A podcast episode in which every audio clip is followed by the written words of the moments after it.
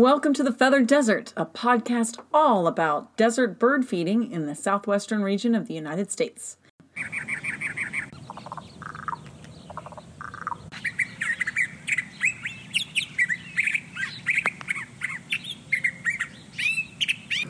Welcome to the Feathered Desert. This is Cheryl and Kiersten's with me, and today we're going to talk about coots are cute. Coots are cute. So, in the Phoenix area, if you're walking around a lake, be it an urban lake like Red Mountain Fishing Lake, or the ponds at the Gilbert Water Ranch, or the large lakes that are outside of town like Canyon Lake or Apache Lake up in the Superstition Mountains, you will hear and see American coots. It's a funny looking bird, not quite a duck, not quite a chicken, swimming through the cattails, floating in groups out in the center of the body of water that you happen to be around. And you can even see them at the Phoenix Zoo, swimming in the alligator exhibit. Coots are tough, adaptable water birds. They are more closely related to the sandhill crane. I found this so interesting. They're closely related to the sandhill cranes, with their first cousin being the secretive rail. Yep. And Kiersten's got the description. All right, so you guys have probably all seen it, just like Cheryl said, this weird bird, and you're like, I don't know what that is. The American coot is a medium sized bird, sometimes referred to as a mud hen, and that's because they spend a lot of time in the mud, and they kind of look like a chicken. They are 13 to 17 inches in length and 23 to 28 inches across the wings. I thought you- that was rather large. it is rather large, and you don't really see them very much. They're not. They don't. They don't typically like to fly all that much. They're not great flyers. Adult coots are a dark gray in color with a velvety looking texture to their feathers. And if you're looking at from a distance, they're going to look black to you. So you don't get to see that they're actually kind of a dark gray until they're a bit closer to you. So they'll look mostly black. Uh, they do have a short white bill, which is really what gives them away. It's not doesn't look like a duck, doesn't really look like a chicken, kind of in the middle, and it's white. And there is a dark band at the tip. Their white frontal shield, that's on their head. Well, kind of on their head. It goes from their bill up right in front of their head. So, yeah, it's a frontal shield. Um, usually has a reddish brown spot near the very top, just between their eyes.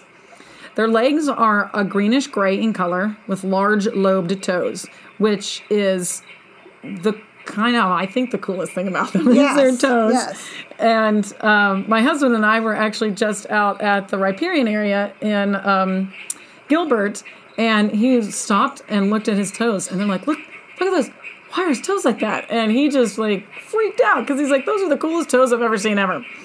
Uh, so males and females will look alike, and the birds weigh between one to two pounds. So they're actually pretty. That's pretty good size. Pretty good poundage there for a for a bird. Yeah. 'Cause- and they kind of look heavy too. They do. Um, they're not like I like we just said. They kind of don't fit in the area that they are. They don't seem like they'd be this great aquatic bird, but they're very very good where they live. Yeah, they're quite adaptable. So let's talk feet. As Kiersten was saying, the coot's the coot's feet is really what sets it apart from other birds. Coots do not have webbed feet like ducks. They have lobed toes, which fold back as they step to help them walk on land. And if you can, you know what? They're kind of not. They're not very shy. No, they're really not. Um, if you sit quietly near them, they will forage around you. Remember when when Kiersten and I were at up at the Arboretum last year, we had one that came and almost like sat next to us. and Yeah. we got a very good look at their feet. Um, they fold it folds back to help them walk on land. So it folds back and kind of hangs. So from a distance, they look like they have chicken feet or Yeah. they have prolonged toes, but they really don't. So they don't they walk more like a chicken on land and they have less they don't have a waddle like you would you would see on a duck. So these birds are very territorial and during nesting season they can be fighting amongst themselves over territory by rearing up out of the water and they use their strong legs and large feet to push each other around. In the water, since they do not have webbed feet, they pro- propel themselves by pumping their heads back and forth. And you can see that motion too. That's another way to distinguish Yeah. them. Coots would rather swim than fly, just as Kiersten said. Yeah, coots are interesting when it comes to food as well. They're actually slow and meticulous foragers. They pluck at plants and grasses while they're swimming, while they're walking, or they dabble with the head just under the water, or they can do full dives. Not as much. I don't see that as often, No. but they definitely can do it. Um, coots will dive for food, um, and when they're doing that, they're really looking for small fish um, and other little snaily kind of things. Um, but they do prefer plant material. That's really their their preference. So that's why you don't really see them diving quite as much. Um, during breeding season, uh, I'm sure they probably dive for more, get a little more protein in their in their diet. Uh, their diet uh, consists mainly of algae and aquatic plants such as algae, water lilies, and cattails. Um, they will eat small crustacean snails, salamanders, and tadpoles. That's what they're probably going to be diving for. And they do enjoy insects such as beetles, dragonflies, and other water insects. Quite a variety. I Yeah. was surprised about that too. They do eat quite a lot. And one of the really interesting things about coots, it's, it's just kind of a funny aside there, is that when they don't feel like foraging for themselves, they'll just steal someone else's food. so, note to other um, ducks and uh, other types of coots and stuff like that: don't don't get too close to your neighbor coot, No. because if he just doesn't feel like actually getting his own food, he's just going to take yours. They kind of do have that sort of attitude about them. Yeah. Kind of like laid back, and they are very meticulous, almost like sloths in a way. That's how I look at them because Yeah. their um, motions, except when they're trying to take off, it seems even that seems to be in slow motion. Yeah.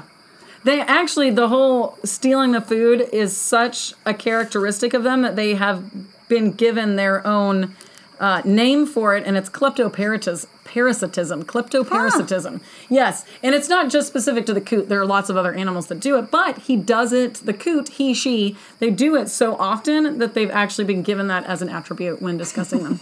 yeah, Stinkers. yes. Coots are uh, on uh, coots are monogamous and they mate for life, and they are very vocal. So even if you don't see them, you'll hear them. Both males and females vocalize, but their sounds are different. And different, not only do they make different sounds, but different pitches. And mating season for the coot is now, between May and June. So coots build three nests. They're all in the water. The first one, the male and female build together. Oh, isn't that cute? A little honeymoon, a honeymoon house, and it's usually a floating platform built uh, nest built out of cattails and reeds. The second one, the female bird bu- bird builds by herself, and it's where she places the eggs. And there may be anywhere from eight to twelve eggs laid. The eggs are pinkish or buff gray in color. I thought this was pretty. With specks of dark brown or purple. I wonder how she decides. I don't know. I, I just see. That's a question. That is a good question. Well, we do discuss it a little bit in our the- eggs. with the egg. Yeah, in our egg podcast, Podcast, yes. um, we talk about it a little bit that the that they're able to make that decision as they're laying the eggs what color it is. But I mean, my my guess would be that they're looking at the color of their nest, and they are trying to match Mimic- the egg to yeah, the color of the nest. So maybe it depends on what kind of reeds they're using or the grasses. But that would be an excellent. Maybe we'll try to see if we can find the answer to that. Yes.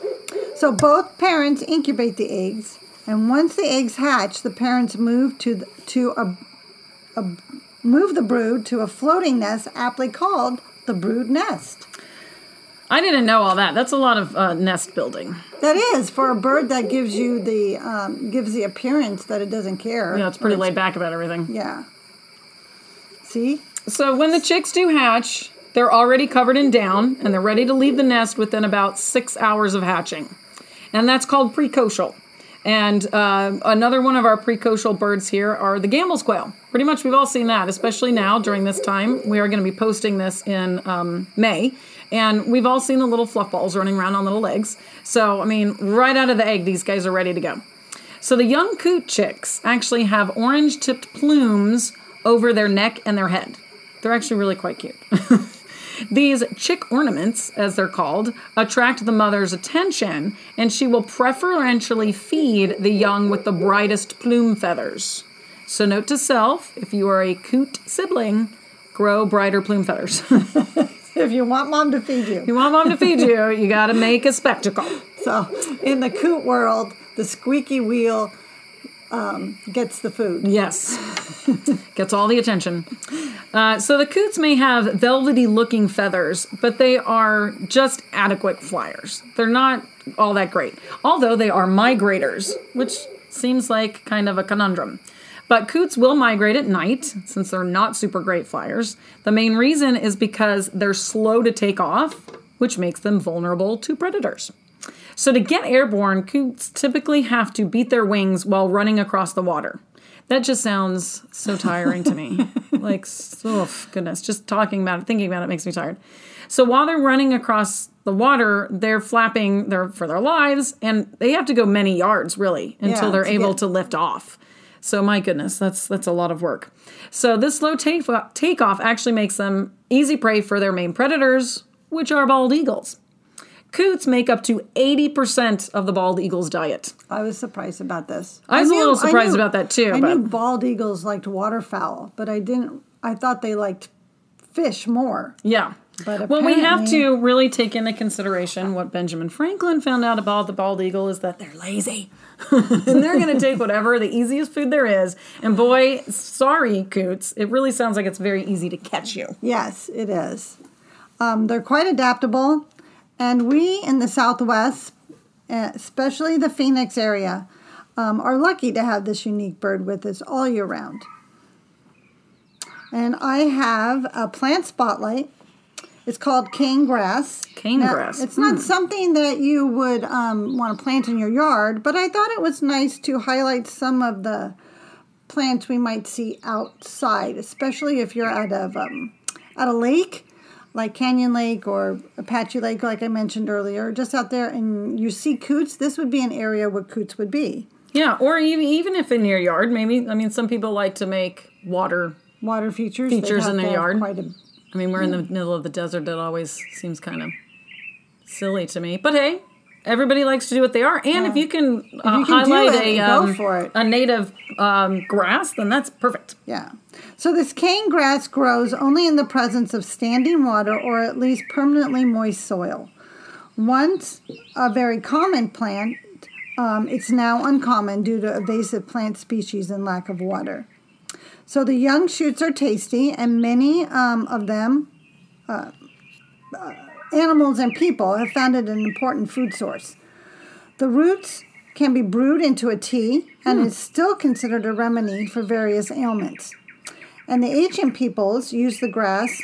Um, they found it indispensable because they used it for um, numerous things, like material to use uh, weaving baskets and mats, and for building walls and roofs.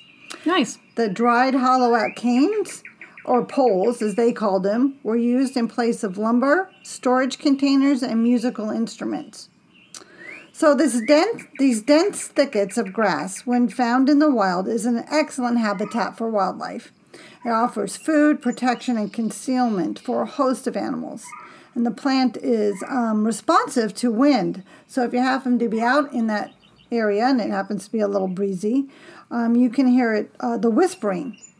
It's a most agreeable, hushed tone, but you can hear the reeds moving back and forth. Not Nice. like a rustling with cattails. It's it has more of a whistle to it. More like a um, natural wind chime. Yes, yes. Nice. Very cool. So uh, that's a point there. If you're going to make a little water feature in your yard, you want to make sure that you've got enough of it to make a nice little uh, natural wind chime. Yes. So that's it for today. And uh, thank you very much for listening.